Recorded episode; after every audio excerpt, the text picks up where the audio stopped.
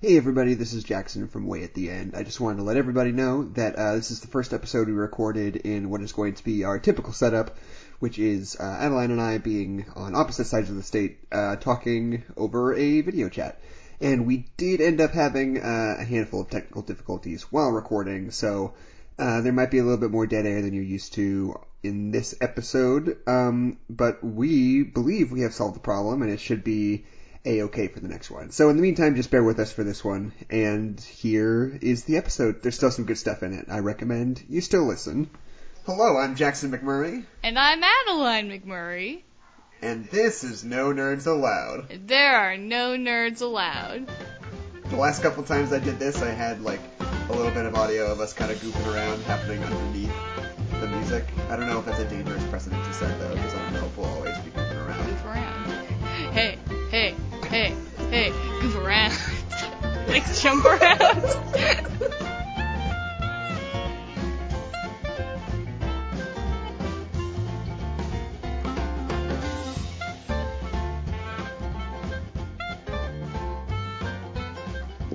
Goof, goof, goof around. goof. we could just always just do two-way asthma again. That was good. That was a good bit. That was lost to time.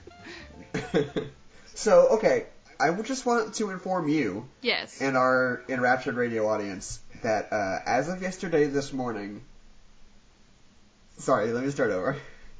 As of yesterday morning, um, I have the coolest apartment in the world. Do you want to know why? Why?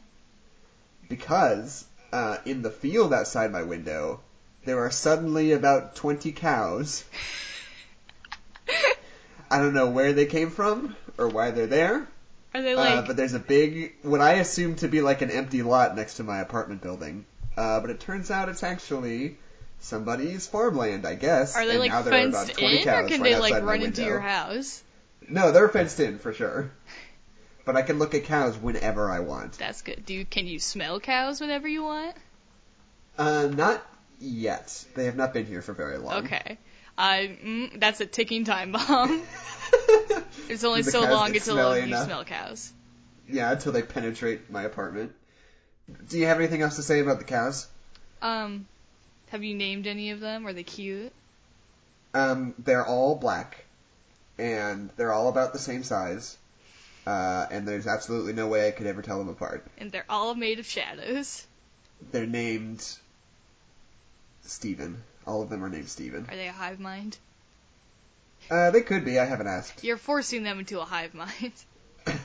racially I'm treating them them as if a they're a hive hive mind. mind. Yeah.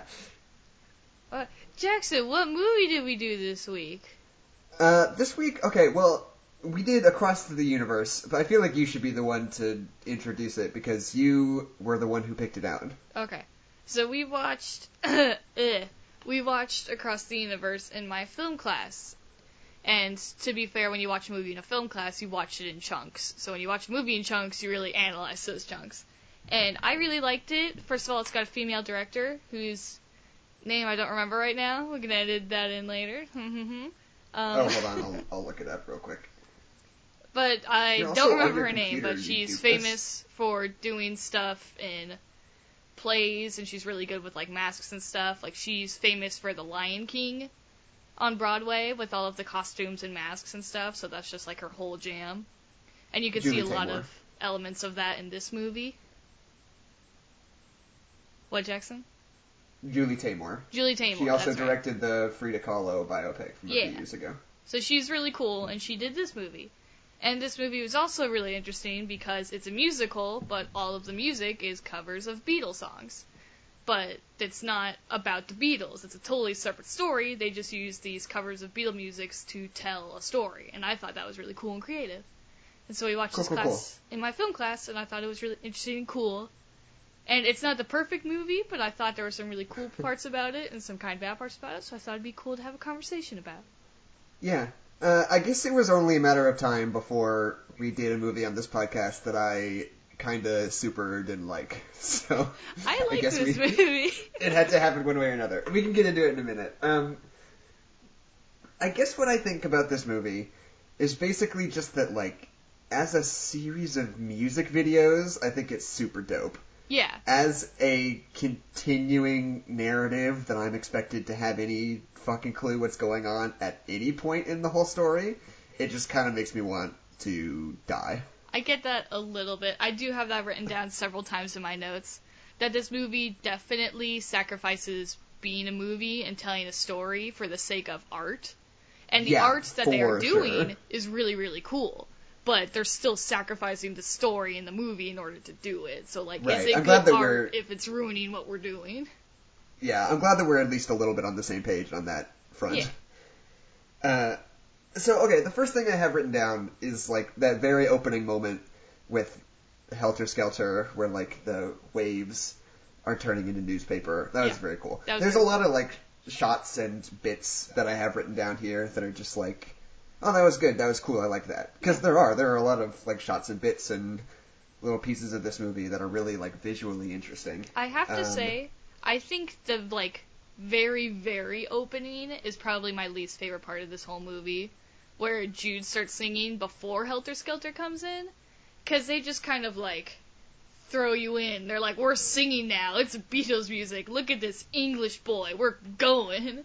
Like I don't know. I they literally, I literally do not remember that at all. What song does he sing? I don't remember. It's like uh, he's singing about Lucy, and he's like, "Tell you story about a girl." And then Helter Okay, Skelter right, starts yeah. playing. It's a Beatles song. It's one of those bad Yeah. Beatles songs that you don't That's remember. the thing is that they pick, yeah, they pick a whole bunch of shitty Beatles songs to put in right at the beginning before they give you the good stuff later on. yeah. I mean, listen, if they don't use the shitty Beatles music, no one is going to. okay, so do you have much of a relationship with the Beatles, Adeline? I mean, not more than every average person on the planet does. Like, I know their Right. music. But my long-standing opinion about the Beatles is that the songs that they, the songs that the Beatles have that are famous are famous because they're really, really good. And then the rest of them are not famous because they're not that great. I this movie kind of made me realize that like in my head I'm like, oh yeah, I love the Beatles. I'm super into the Beatles. But what that actually means is that I'm really into like their last four albums and everything before that, it's like I have absolutely no idea. I kind of Like, like, listened- their older stuff a little bit. I don't know. I like Paperback Writer and Right. no other examples.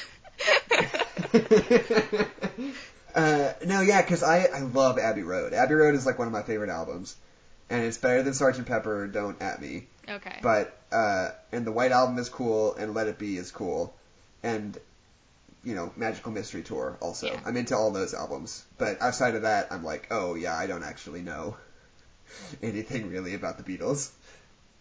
yeah. Uh, but the so okay, my biggest like okay, what's the deal with this movie? Like my first moment where I was like, okay, I feel like this is gonna kind of go crazy pretty quick here was the scene right near the beginning after they've established our two main characters when they're like, here's Prudence. And she has a crush on a cheerleader, and she's walking across a football field and gets on a bus. hmm And it's a very pretty sequence, like that whole thing where she's like walking in slow motion but Oh, still yeah. lip syncing with It's the song. super cool. Super cool. Love that scene visually. However, I have no idea who this girl is. I have no idea what this That's girl's doing. I have no idea why I should care about this girl. I actually have that written down. I just have all I have written down is I'm a lesbian. I have to run away. That's all I have written down. That's all you know about Prudence. That's all that we know. And yeah, there's something that I kind of appreciate about this movie, uh, in the sense that it's very easy to remember the character names because you kind of roll your eyes at all of them. It took me because of- forever to figure out what JoJo's name was, but it's because they kept calling him nicknames. So I was like, who, Oh yeah. who, what is his name? And then they were like, it's JoJo, and I was like, oh, I thought, I thought that was a nickname. And by the way, this is my number one biggest beef with this whole movie. If they're gonna make a Beatles musical and name one of the characters Max, he has to kill somebody with a hammer. If you don't do that, what's even the fucking point of this whole thing? I'm so angry I about the fact that they didn't actually lean into Maxwell's Silver Hammer, the best Beatles song. I mean, I guess, yeah. I don't know I did that. Uh, going back to going through this movie chronologically, I love how they set up the movie with the parallels of Lucy's, like, perfect 50s life, and then uh, Jude's like totally English adults weird poor life, so you have this like total dichotomy of their two lives are so different. And then because you set them up as polar opposites throughout the movie, you see how they kind of change and develop into being more similar. But like those parallels are continued continued throughout like the first half of the movie, and I think they're really cool. So, uh, yeah, and I mean, I guess it's just like basically there are three characters in the whole movie that like the plot line makes sense to me, Yeah, and they're like the two leads and Sadie, the landlord. yeah, all feel like they were introduced in a way that makes sense to the plot. And like every other figure in this movie is just there for their name to be a reference to be a Beatles song. And like I I can't I can't figure out what else they're I mean, supposed yeah. to be. I mean, Max is just kind of adjacent to Jude and Lucy, so he's fine. Oh, yeah, Max is fine too. Sorry, I should have said Max. Yeah, Prudence is she doesn't really do anything to the plot other than give them excuse to sing Dear Prudence. Um Yeah. And then, okay, this is later in the movie, but just while we're talking about Prudence and how she doesn't do anything in this movie, yeah.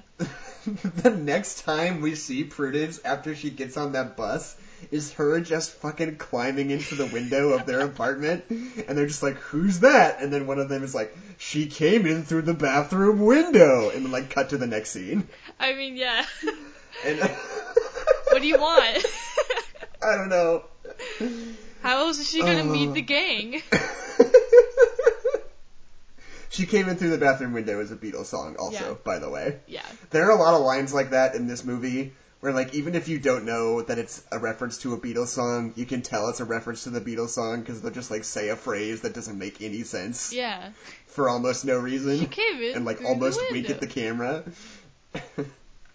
Well, so I think this is the first movie I've ever seen where a kettle coming to boil has not been used as a sign of rising tension. That's right. I do rem- I do remember thinking yeah, because there's a scene where he's packing to go to America, and then the kettle goes off. His mom gets to get it, and I was like, "Oh, he's gonna storm out of the house or something." And he just like goes downstairs and do some things. I don't know. I thought it was funny. like it's the first time Yeah. I've ever seen that. Let's see. Oh, it took me forever to figure out what Max and Lucy's relationship was. What? There was a hot second when I thought that the blonde girl at the beginning, whose boyfriend went to war, and the blonde girl later who was hanging out with Max were two different people Oh, because I th- it seemed like she was in a relationship with Max at very first, and I was like, oh, it's that's weird. Am I thinking of someone different? it's because they don't give the boyfriend who dies a name.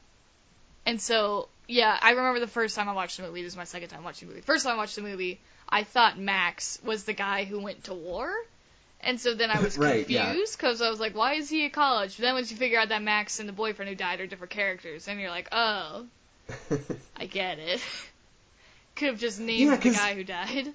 Right. No, and they because they do that really weird thing where she like looks at the kid who's went to war's picture in her locker and she's like, "It'll only be a, a few days now" or something like that. Yeah. And then they immediately cut to her like running out and hugging her brother in the parking lot in front of his convertible, Yeah, which is true. like textbook 50s boy home from war Yeah. shot. Uh, and I don't know, it's just very misleading. It is. That's such a weird trope in film. I'm talking about when he goes to see his dad, and he's like, "I think I'm your son," and he's like, "No, you're not my son." And he's like, says his mom's name, and she's like, "Oh crap, you are my son." Like, why does that always happen? Where someone's like, "Hey, I'm your son," and they're like, "No, you're not," and they're like, "Well, what about the girl that you had a bunch of sex with?" And they're like, "Oh, I did have a bunch of sex." It's like, eh, yeah. oh, that's right. Oh, that's right. I did have sex with a bunch of women. I forgot. You are my And yet- son. I found you. That scene cracks me up too because it's this super contrived, like awkward scene that they use to push the like scene along, and Mm-hmm. it feels really bad to watch. And they couldn't even shoehorn any Beatles references into Yeah. it. so it's just like this weird scene because like the only reason that whole thing happens is so he could be at Cambridge or wherever he is, Yeah. Princeton. Uh, so. and it's just like, okay, Okay. the janitor's is dead. I guess the next thing that I've written down is that I really enjoy the covers of the songs. They're actually like really, really nice and good, and I enjoy listening to them. Yeah. Uh, and the whole group of boys that all sing I Get By with a Little Help from My Friends, we That never see any of them ever again. it's kind of like in Power Rangers at the very beginning where there's that other kid who jerks off the cow, and Yeah. you're like, why don't we get to see that kid anymore? it's like, no, those kids vanish into the void. We're never seeing them again. Yeah, I don't know. I didn't mind the covers. I just felt like a lot of them were missing some energy, I guess. I don't know. Like a good example is when Sadie sings "Oh Darling," Mhm. and it's like Paul McCartney singing "Oh Darling" is like it's super high and he's super loud and he's like going totally crazy on this song, and like. I had a friend in high school who was super into the Beatles, so I know a lot of Beatles lore secondhand. But apparently, like. Paul McCartney singing that song, like he like practiced it for so long to get his voice to sound just right, and he wanted it, his voice to sound all rough, like he was had been on tour for a really long time, you know. Um, and then when that woman sings it, it's just like perfectly in her range. She's just like, "Oh, darling," and you're like, "Oh, this isn't really." You want to try is really the you want to try to hit that note again? I did. Oh, darling. Those are the notes. Okay, sure. I mean, maybe it's the wrong key, but you don't even know the song, Adeline. yeah, I do know the song. Everybody knows "Oh Darling." Whatever. Oh, darling, please believe me. I'd never do you no harm. No, keep going. You want me to keep going? Yeah. Okay. Believe me when I tell you, I'll never make it. But, okay, so for reference, you keep cutting in and out on Discord for me, so I heard, "Oh darling." Ooh. Okay. Um, what's the next thing? Uh, I hate the introduction to Lucy. And she's a character I don't mind. She's fine. I don't know. She's vanilla. But when you introduce her and she's like, hey, we invited you over for Thanksgiving. And she's like, oh yeah, when we invited all the Native Americans over and then repaid them by slaughtering them. I literally just wrote down, she's woke, TM. Like, yeah, exactly. She's woke. That's how you know she's going to be in a protest later. But then she like turns around and in the next scene where he's like, "Oh, I didn't have an education. We didn't talk about money. Blah blah blah. I'm poor and from England." She's like, "Oh, really? That's so weird because our family's so normal." And I was like, "Bitch, you just you can't be woke and then also shit on poor people. You have to pick one." Was what you're talking about before or after we get that come together sequence where we meet JoJo? Uh, I'm at Thanksgiving right now, so that's before JoJo, I think. Oh, okay. Okay, okay, okay, okay. Here's a big point for me. Yeah. Can we briefly talk about that civil rights montage set to Let It Be? What was wrong with that? Um, just like the fact that they're showing like a whole bunch of young black people being killed by law enforcement set to a song which whose message is just chill out, it'll figure itself out. Well, no, I think it it's more Okay, first of all, I took it more. It's because they're singing it at the funeral. I think it's more. I don't know. At a funeral, you're not going to be like, "Let's go fight." You're at a funeral. Right. I guess. And also before that, the little boy is the one who starts singing it, who's the one who dies. So I think it's more that he wants everything. It's more like a wish. Like we wish that if we just did nothing, everything would be okay. So it's not. Right. It's like if I. I'm a child and I'm scared, so I hope that if I do nothing, everything will be okay. If I just let Okay, okay. I guess just like my biggest beef, like conceptually, with this movie Mhm. is that uh, Beatles songs don't really lend themselves very well to complicated and nuanced issues. Yeah. Like Beatles songs are all like, "It's gonna be all right," and it's that very like '60s thing. And you know they were writing these songs in response to violence and war and whatever, whatever. yeah. But it was more of an escapism thing than it was actually like A response.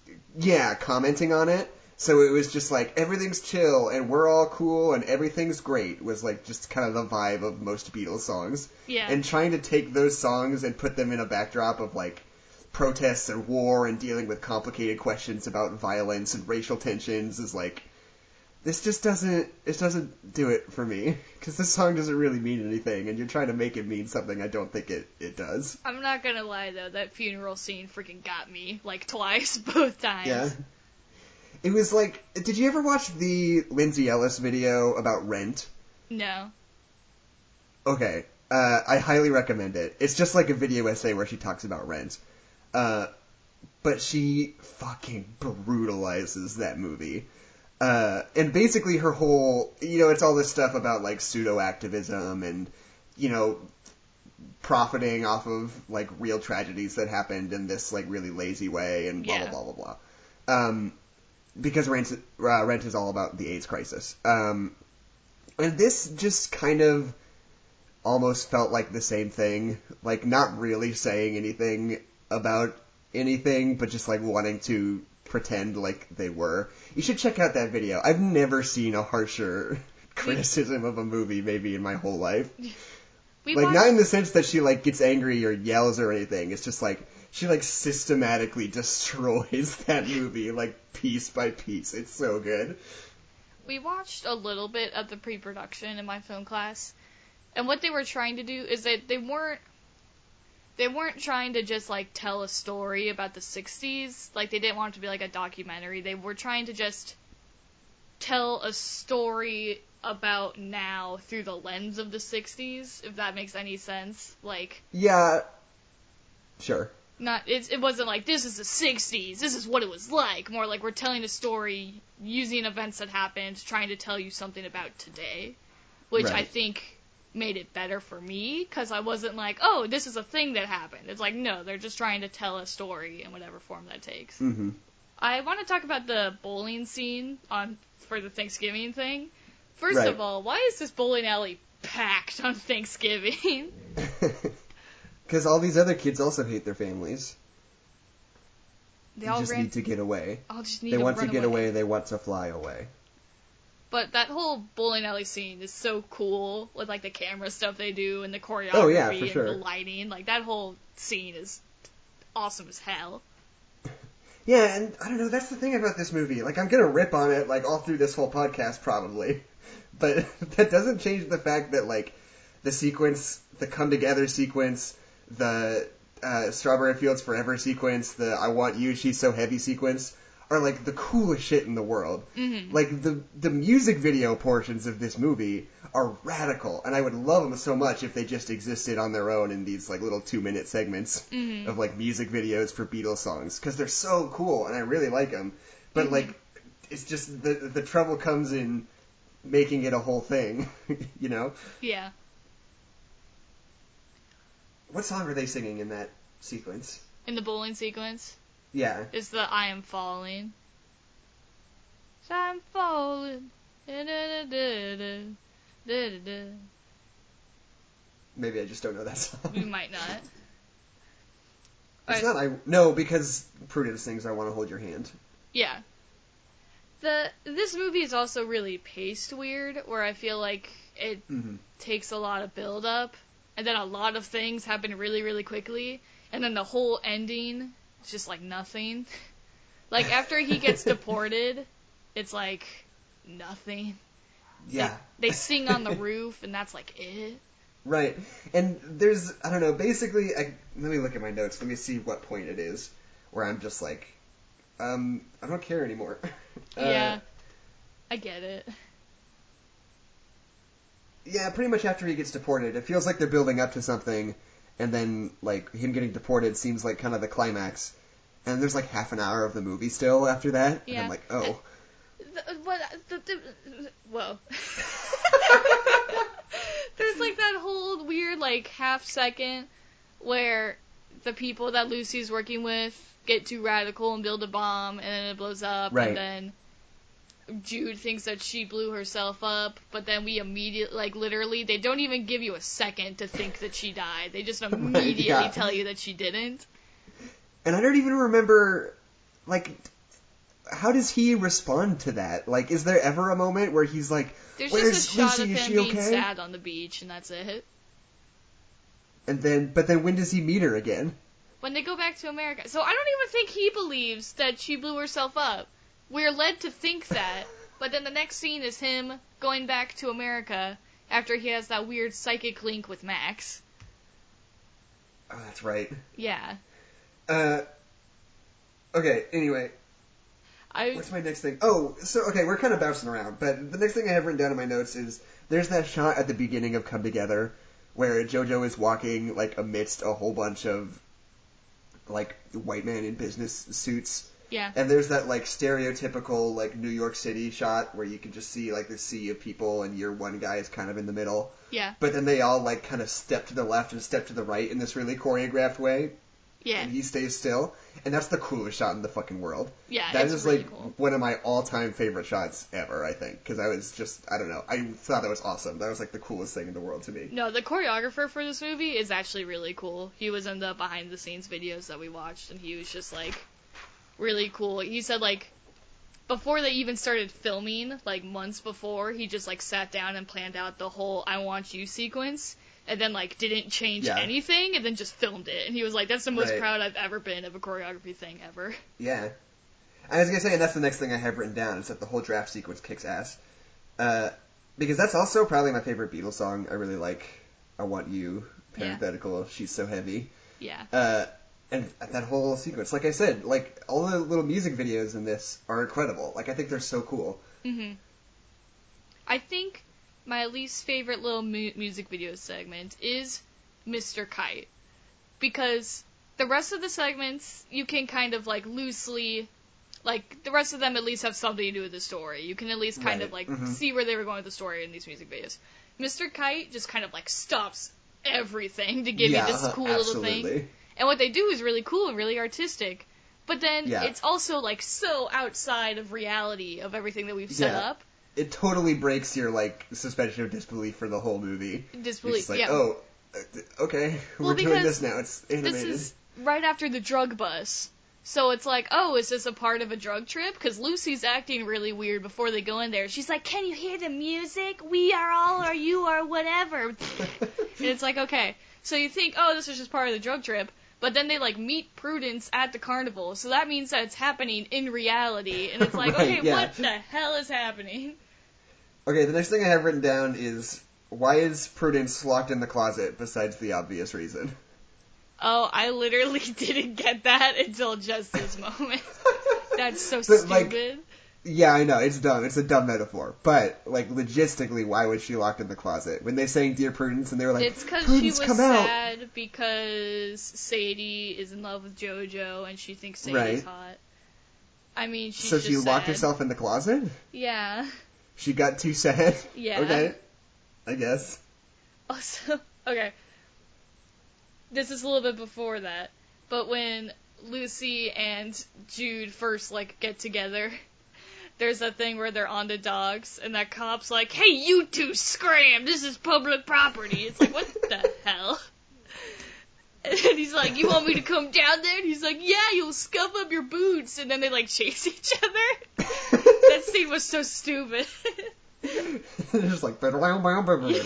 That's literally what it was. I can't do the New York accent as bad as the cop did it. It was so funny. And then I also just appreciate that he draws a picture of uh, Lucy using a, a burnt stick on a wall, and then it's still there, like four Oh, yeah, years like- later. Okay, how? Okay, this whole movie has to be over a span of like two, three years, like tops, right? Sure, yeah. Because when he gets, because all the actors look the same, but like when he gets back to Liverpool, when he gets deported, and his old girlfriend is like 40 and has a child and is married, it's like, what the hell happened to her? You look the same. It's been like a year. right. And she's like, when did you get married? And she's like, two weeks after you stopped riding. It's like, okay, so two weeks ago? Like, what? She's got like her hair tied back. Like, what? like, they just like slap you with it. They're like, she's old now. You took the life out of her, Jude. She's wearing reading glasses to show that time has passed. Uh, the next thing I have written down is just, uh, is that Bono? It is uh, Bono. It was Bono. It was. I I looked it up and it was for sure Bono. I was like, cool, Bono's in this movie for like 45 seconds? and I hate Bono as that character.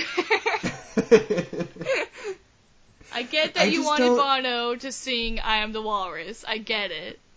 That character didn't need to be in this movie, and I hate it. like that whole like drug bust sequence I just don't get it. Like Yeah, I I feel don't like know. the plot is like moving towards something really specific. I think it was and then they're like, we're going to get on this bus and you're like, "Oh, okay, what's that?" It's like, "I don't know, we're to go visit this guy and it's all about drugs and then we're to come back as if nothing ever happened." It's like this whole like 20 minute aside that is like totally separate from the rest of the movie. Yeah. I think it was supposed to be like their last bit of like happiness before Max went to war. Because after that whole weird drug scene, the next shot is the helicopter going over Max and him being deported or not Right. deported, sent to ugh, sent to war. So Uh-huh. like, I get that's what it was, but it was really long and weird and just weird. I really like I really like the next note that I have written down, which is, and I quote, I'm so beyond lost and I hate this fucking clown guy. well, I think that whole Mr. Kite sequence is really cool. It just stops the whole entire movie to show you this Yeah. cool, cool clown guy. As cool as it is. And then Well, this is it's when I made the connection. I'm gonna Oh, interrupt ahead. you because it's like Strawberry Fields is super super cool. That whole sequence is awesome, but Mhm. like it continues the story. It tells you where Jude is emotionally. It tells you where Yeah, Max yeah, is yeah. emotionally. It tells you where Lucy is emotionally. Like they're doing something with the music and with the art at the same time in order Right. to further the story. But with Mr. Qu- Kite, they just stop everything and they're like, look at these weird people. Anyway, Vietnam, and it's like, okay, well you gotta, you gotta still do something with Mr. Kite. You can't just be like, he's here. Isn't this a weird Beatles song? Moving on. well, this is where I made the connection. I don't know. I'm not super familiar with the whole like story of the Beatles' career, but I think they were trying to do a thing where it like mimics the trajectory of their musical career. Because I like mean- at first it's really breezy and like not much concern with much, and then Okay. they get into sort of like the like slightly more serious side, and they get super druggy and weird, That's and then right at the end. what they're doing because Yeah. the first shot of this movie is at the place where the Beatles used to perform. And then yeah. the last shot of the movie is them performing on a roof. on the roof. So I think they're maybe mimicking the Beatles. yeah. Just maybe. Um, and I just have it written down uh, when they sing something in the way she moves. In high school, my friends Willow and Sam had to uh, write a song, or they had to do a project about like safety for their stagecraft class, and they wrote a parody of something in the way she moves called "Something in the Way She Glues." And I just Okay. that song is ruined for me forever because it was the funniest thing in the world. and the first line was uh, something in the way she glues, and she knows just how not to huff it. And I just, I will never get over that. That's the funniest thing that anyone's ever said. Cool. okay.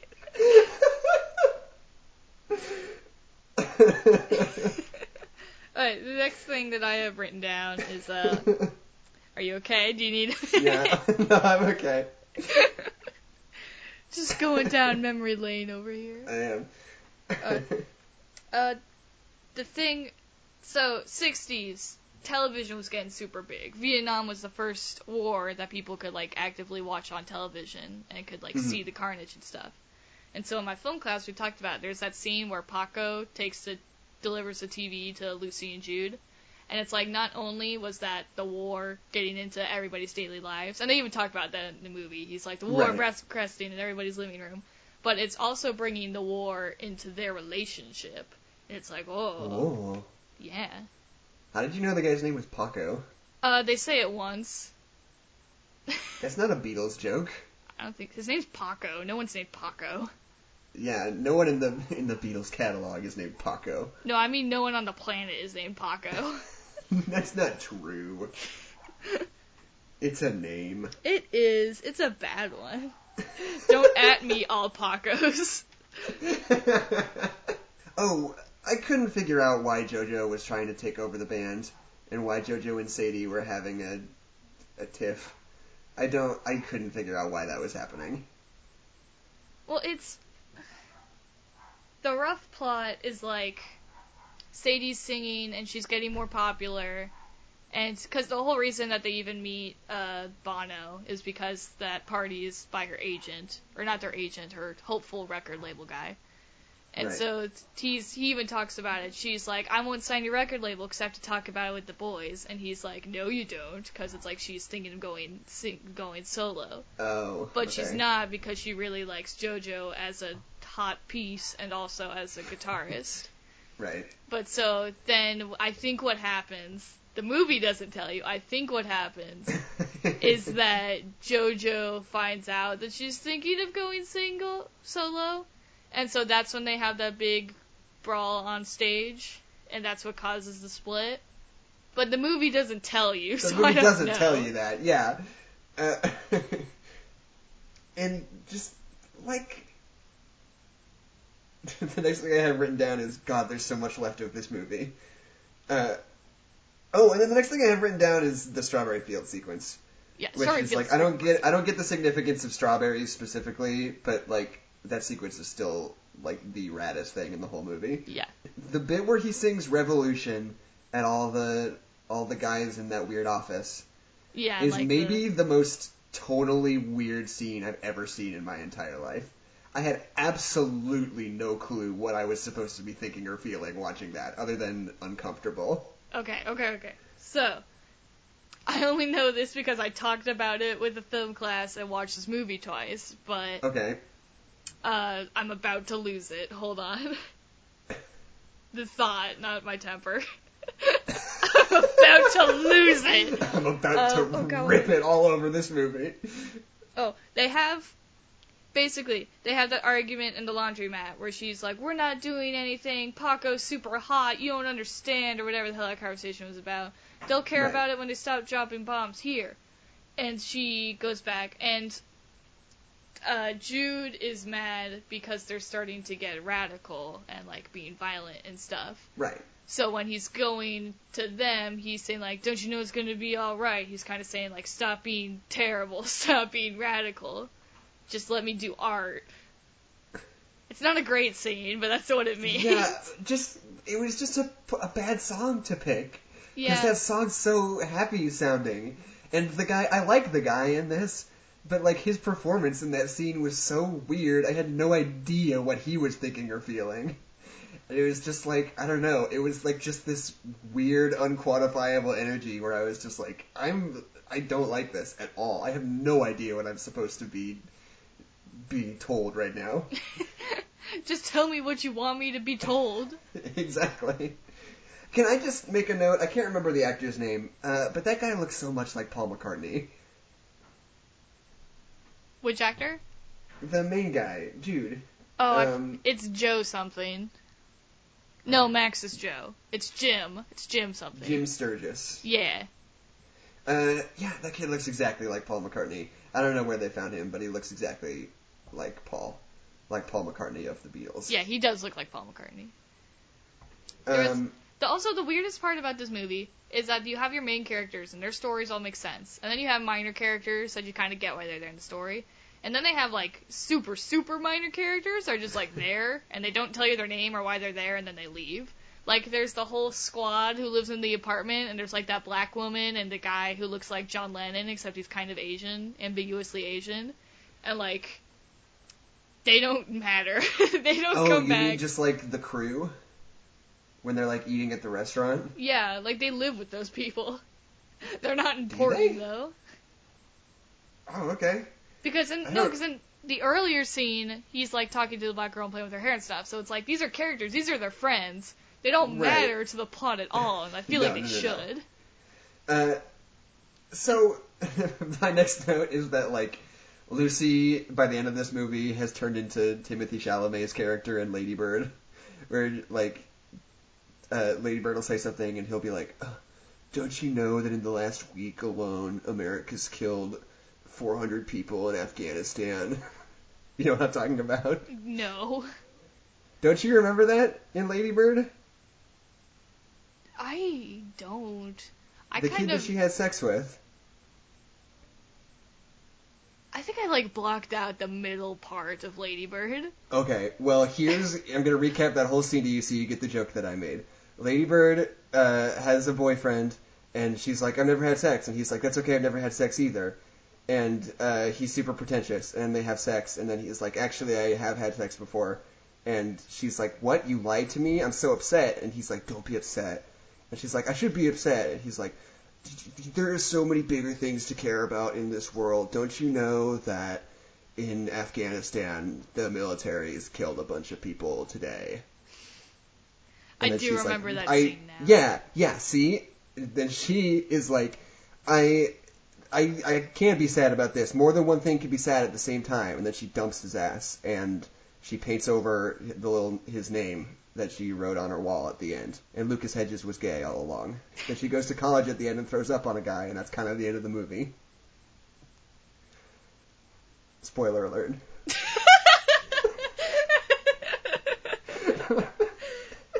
All right. I I- just do a podcast about Ladybird instead? yeah, I like well, that just movie a you lot in the middle of a different podcast. Uh, the next and the last thing that I've written down, just for my notes, you could have more stuff, but just the last thing that I've written down is I like Max's I fought in a war mustache that he gets at the end of the movie. right, yeah.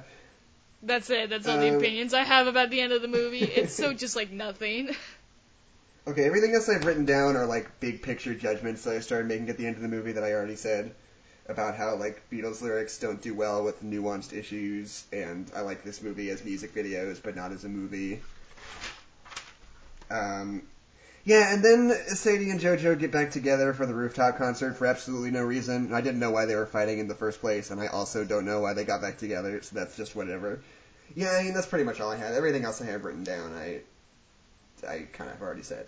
Okay, who was the person who had the quote about like a good story? If you're telling it, it shouldn't say then this happened.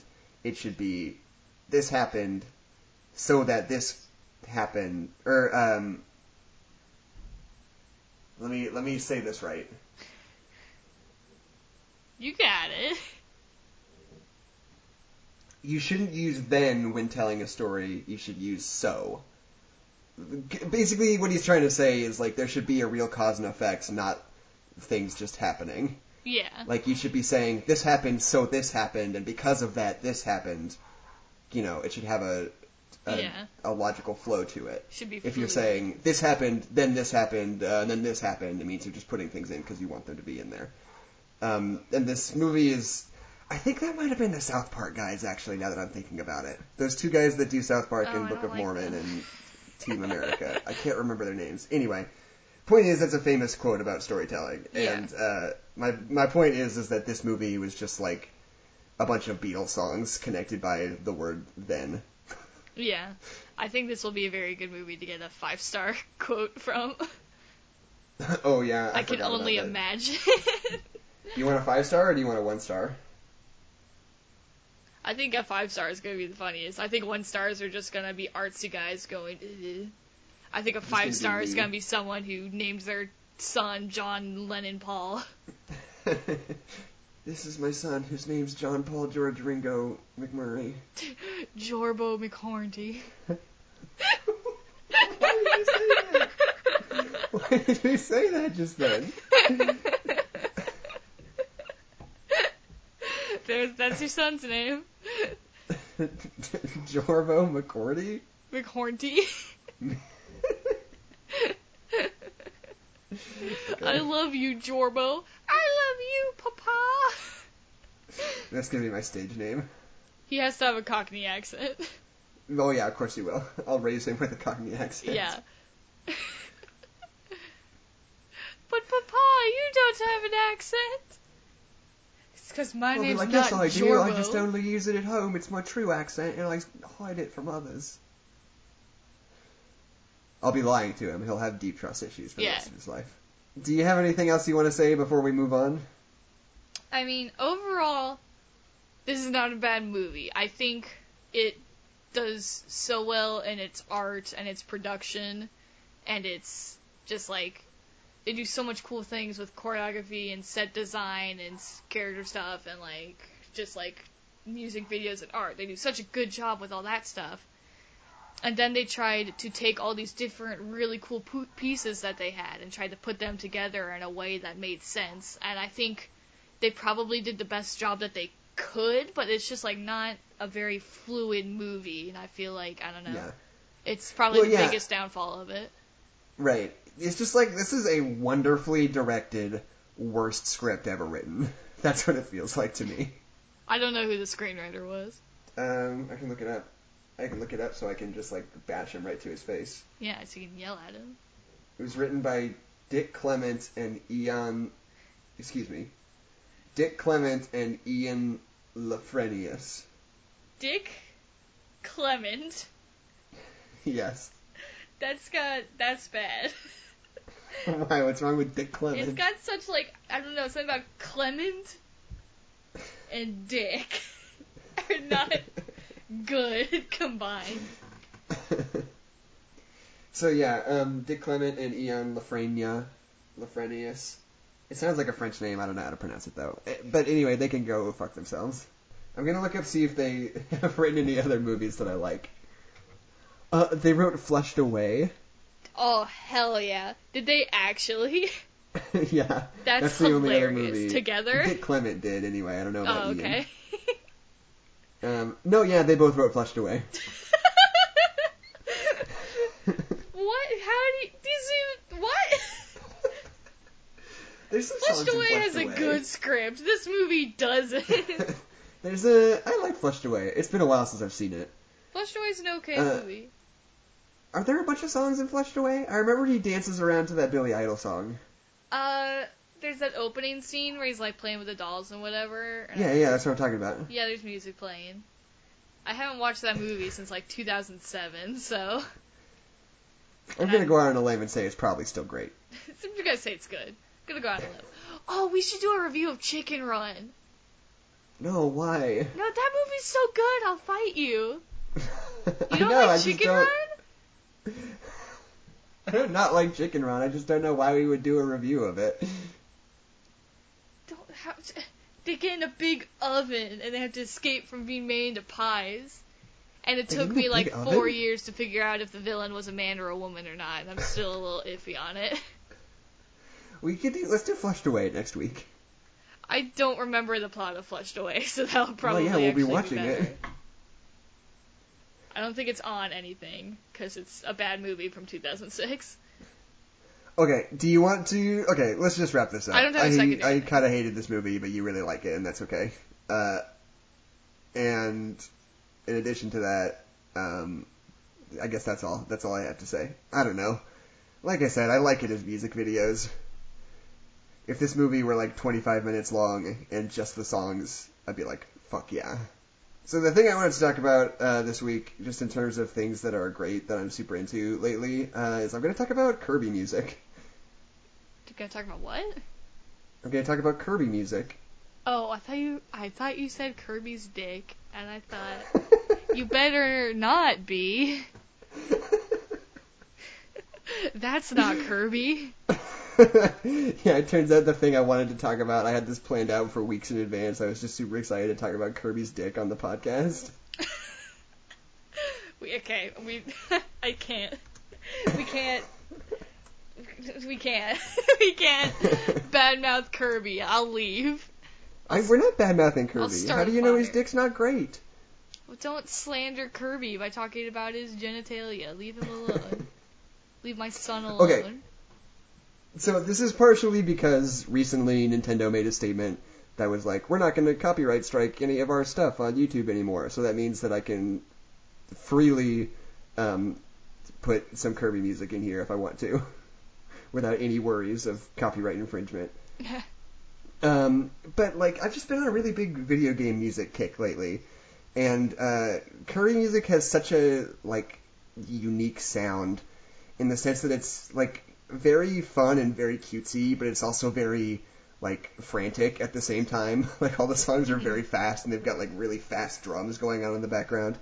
Um, most Kirby music is written by it's a Japanese name and I'm gonna ruin it. A guy named uh, Jun Ishikawa or June J U N Ishikawa. Um, and it's just really great. One of my favorites is uh, we were listening to it the other day, but there's a song called uh, "Butter Building" from uh, Kirby's Adventure, which is just like it's it's everything that a Kirby song should be to me in the sense that it's like frantic and exciting, but also like takes weird respites to be like swelling and beautiful, and it's just it's a wonderful little piece of music, and I feel like it's kind of sad that video game music doesn't always get treated the same way that like all other music does, because like there's so much about it that's so good, and I really appreciate it so much. I'm gonna take a second and I'm gonna play a little bit of. Uh,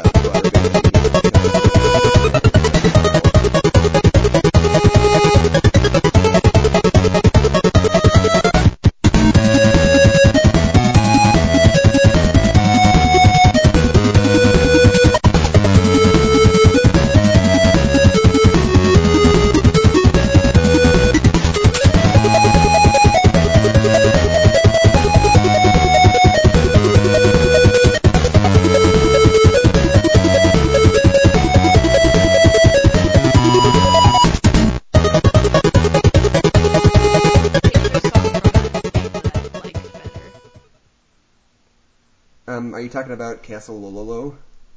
Yeah, Castle Lololo. That's it from a different game. I'll play a little bit of that. I love that.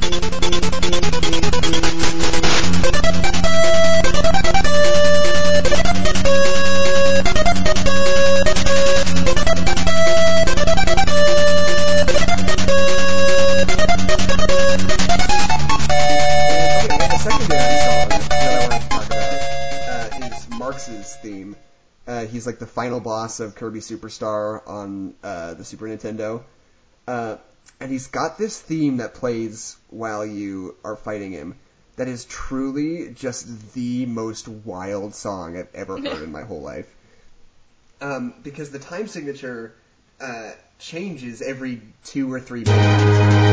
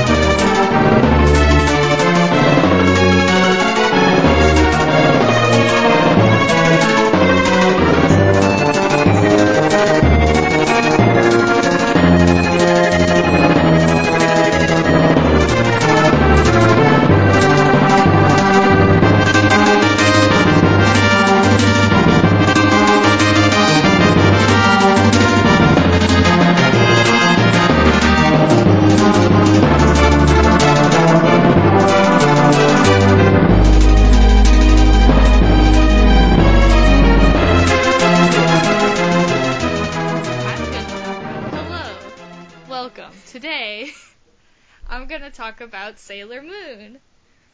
Uh, Oh, cool. The original Sailor Moon anime, that is. Not the manga, I haven't read it. Not Sailor Moon Crystal, I haven't watched it. The original Sailor Moon anime. So is, I. is there more than one Sailor Moon TV show? Yeah, there. Well, first of all, the first Sailor Moon TV show has five seasons, and the first one has 90 episodes. and they get less and less. I think the smallest season has 35 episodes in it. But I digress. Yeah, there's the original Sailor Moon an- anime. It's just Sailor Moon. And then there was Sailor Moon Crystal, which is a reboot that came out, I think, in like the 2000s. That doesn't look as good. That's all the information I know about it because I didn't Okay. watch it. But I've been watching the original Sailor Moon because I. It's just. I don't know. It's just something that I've seen in pop culture my whole life and had never really like checked out. And especially, I don't know, being like a girl nerd, I felt like I needed to at least like look at Sailor Moon because it's such a huge part of girl nerd history. I don't know. you know, you know what I'm talking about though, right? Gamer girl culture. I mean, yeah, a little bit. But so I checked it out. First of all, you gotta take Sailor Moon with a grain of salt because it was made by Japan in the early early 90s. So the feminism, quote unquote, that they have in Sailor Moon is this weird kind of like quasi feminism. I like I think the worst example of this is a, is an episode about like working out. And it's like work out and you'll or you'll get fat and boys won't like you. But at the same time she learns not to work out because it's not healthy, but she only figures that out because the boy told her that he liked her the way she looked. So it's like these are It's both not healthy problematic. to work out is the message of the episode. No, it was like don't. Okay, well, first of all, that whole episode they're trying to tell you that Usagi, who's Sailor Moon, they keep trying to tell you that she's fat and she's not. It's just like several like problematic things layered on top of each other. It's just it's it's rough. But like you have to take Sailor Moon with a grain of salt, and that's fine. Maybe I just need to see it. I'm super confused. So by the end, the stance they take is that working out is bad. No, they it was saying like don't. It was basically don't push yourself too hard. Don't like be anorexic. Don't worry about your weight Oh, so okay. much. But at the exact same time, someone is telling Usagi that she's fat, so Right, it's just yeah, like they don't even out like at all.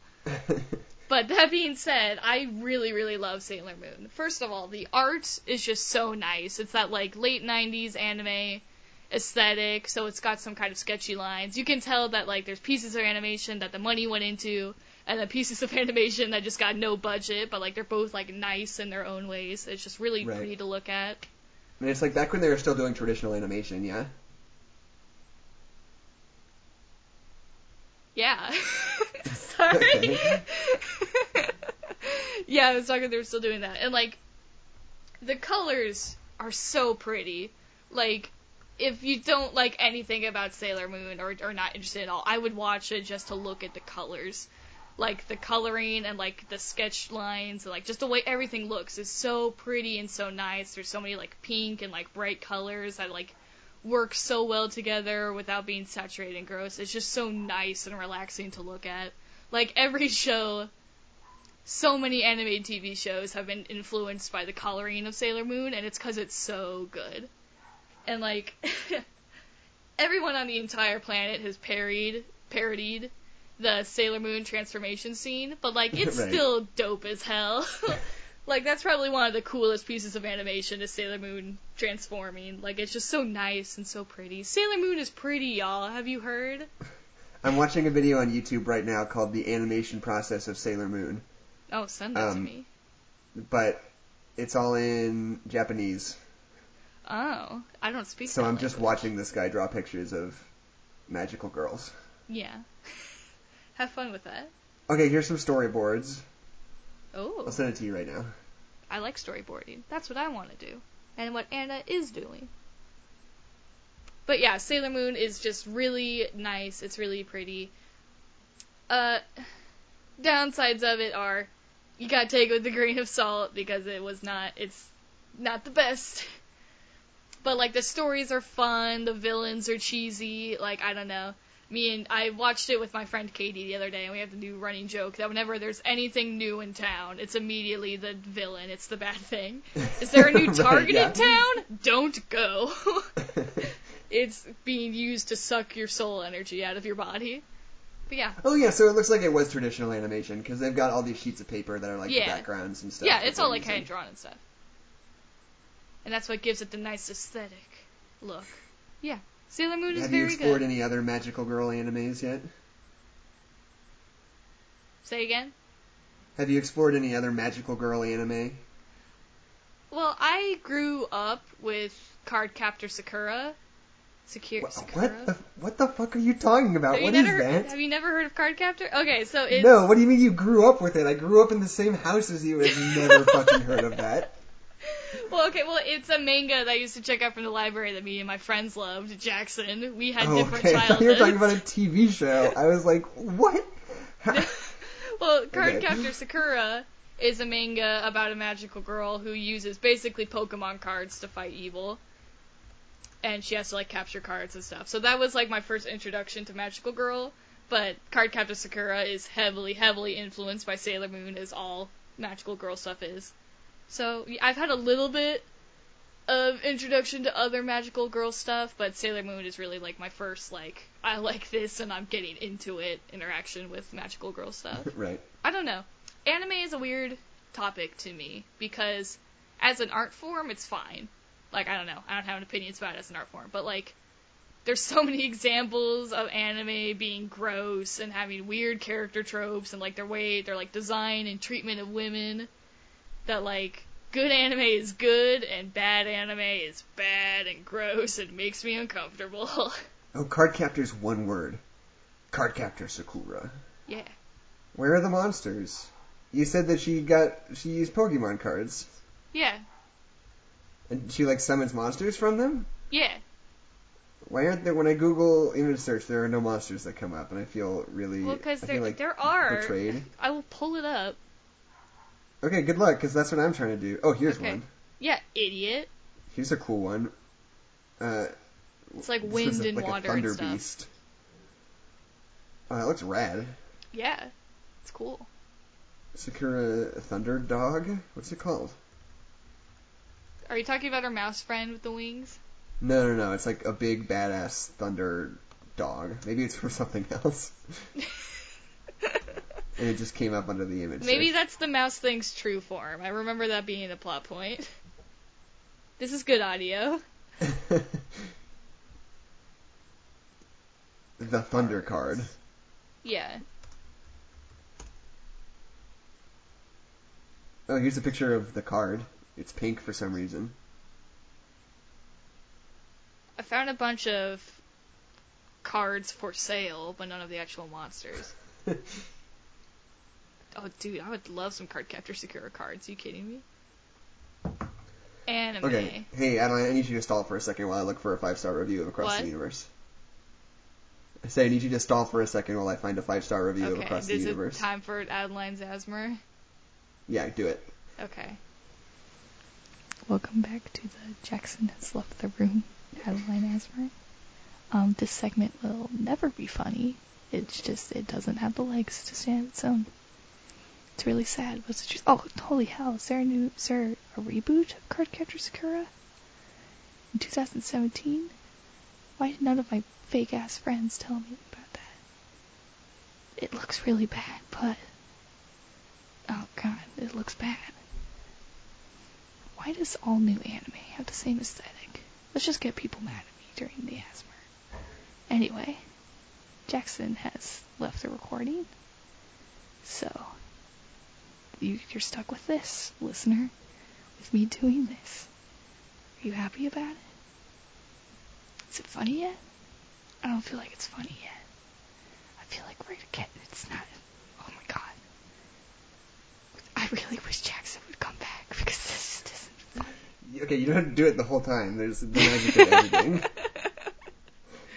Jackson still isn't a part of the recording, and you know what that means. So I'm gonna cut your hair.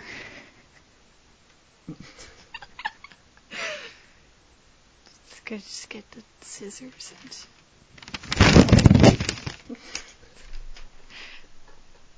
You got a lot of dandruff.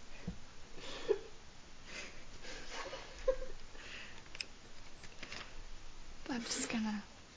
I, my scissors are stuck, so I'm just gonna. You got. God. You've got some crazy scalp problems.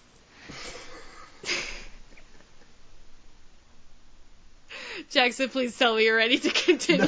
I'm ready. You don't have to keep doing this, you freak. Okay, here's one. Uh, Beck says, I'm sorry, but this has been my all-time favorite movie for the past 10 years, and I just got to see it in theaters for the first time, and I'm like so on a high. What the fuck, what the fuck, what the fuck?